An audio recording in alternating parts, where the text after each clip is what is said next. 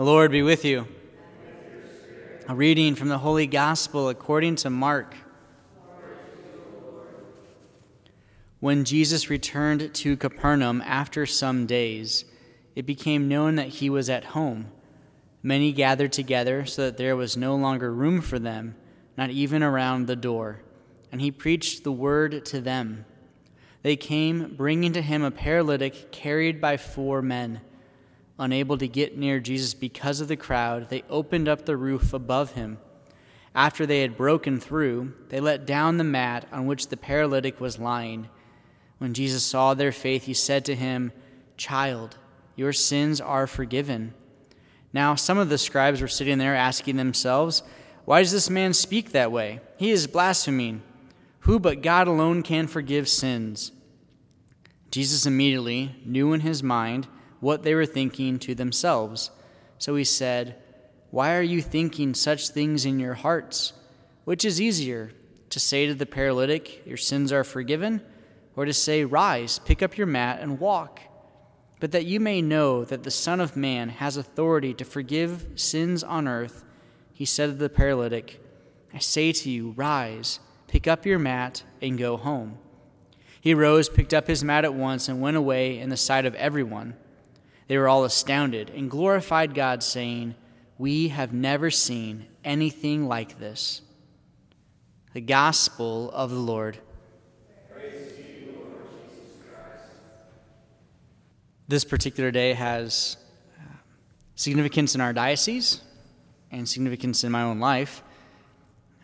I believe today is the anniversary of Bishop Rhoades' installation as bishop to our diocese. If it's not today, it's at least within this week, because uh, he arrived in January 2010. Also, uh, today is the birthday of a friend of mine, Brian Bergkamp. I've talked a little bit about Brian in the past. Brian uh, was in school with me, he's a seminarian from the Diocese of Wichita, and unfortunately lost his life when we were um, moving into third theology. He uh, risked his own life, saved, saved another person's life, and in the, in the events of that, uh, died. And so today is his birthday. And to think he would have been a priest for four and a half years now. And you think about this gospel passage and what these friends were willing to do for their friend. They literally ripped open someone's roof. Right? We can laugh about that. It's kind of funny. Like they could you imagine someone ripping open your roof to like lower someone else down into it? You're like, hey, whoa, whoa, back up, time out. And that's what they did. I mean, never says whose house they were at. it's like random person's house, Jesus is there. Rip open the roof. We got to get to him. Wow. Brian, you know, he gave his life. He literally gave his life for a person he didn't even know that well. Bishop Rhoades has given his life for the church. Um, after being ordained as a priest in Harrisburg Diocese and being installed as a priest there, and then installed as a bishop there, he got uprooted and brought all the way over to Fort Wayne, South Bend, Indiana. Blop! And had to start all over.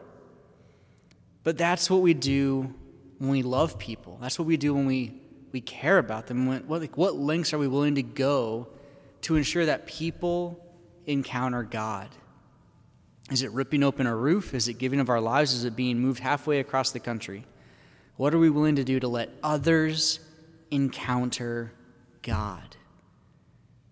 The, the fact that these um, scribes, you know, they, they get so hung up because they're, they're really trying, if we want to look at them in a positive way, they're really trying to fulfill the law, to hold to the law, to establish the law.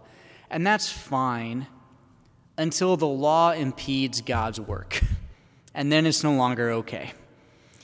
There was a, a quote I, I gave at some homily many years ago. It said, You know, when, when man's laws get in the way of doing God's will, um, break the law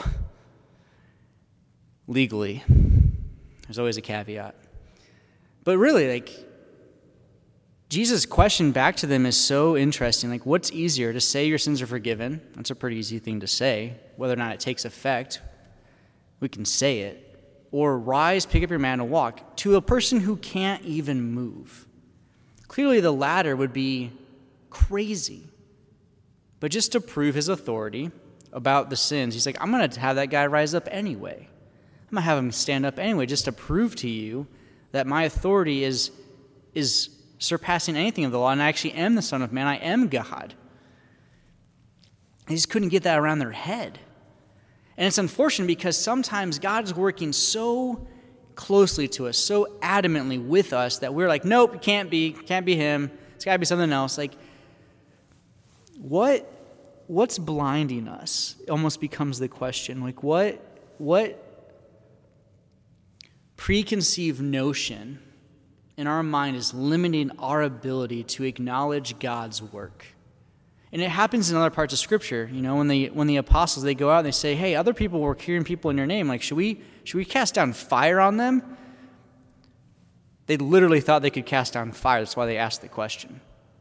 And he says, "No, don't do that." Like they're cooperating with us, and so there is that difficulty at times because it's hard to discern, what is the intent and the will. But we want to try to start from a place of, of positivity, a place of, of goodness. What are we willing to do for our friends? What lengths are we willing to go for them? And how, in those actions and in those events and events around us, is God doing miraculously awesome things? What are the blinders? What are the preconceived notions in our head, our hearts that are so uh, so stuck, so rigid that we are that we're unable to see God working. Like, nope, couldn't be that person. I know that person. I saw what they did last weekend. Okay, maybe they're better this weekend. I don't know. The point is, let's not become obstacles or barriers to letting God do his miracles. Let's be the bridges. Let's, let's be the ones who radically rip off roofs to make sure that someone encounters Jesus today. So it's kind of a twofold uh, challenge. The first is if we can identify the things that make it hard for us to see God working in, in and through others. It's usually, if a hint, if you need a hint for this, it's pride. Well, I know what I'm doing, they don't. Maybe they do. So, what in us makes it hard to see God's work in others? That's the first challenge. The second, what would I be willing to do for my friend?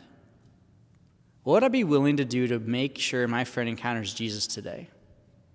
Does it mean I have to physically drive to their house, knock on their door at Sunday at 8:30 so they get in my car and I bring them to mass?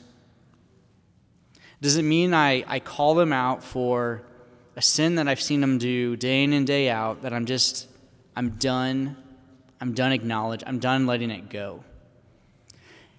I think the greatest the greatest difficulty, maybe the greatest challenge is we have to be willing through prudence and discernment we have to be willing to lose the friend for the sake of speaking truth. Now, again, I say that has to be done through prudence and, and discernment and prayer because it doesn't mean just like, oh, my friend's doing stupid things, you're no longer my friend, I, I'm going to throw you away. That's not good. We've lost them. That's an obstacle. But do I, through love, through charity, through firmness, say, hey, what I see is not healthy and good for you, and I love you, and I care about you, and I want the best for you, so I'm going to help you by doing this? Again, the two challenges. What in us personally makes it hard to see God working through others? And then, secondly, what am I willing to do to ensure that my friend encounters Jesus?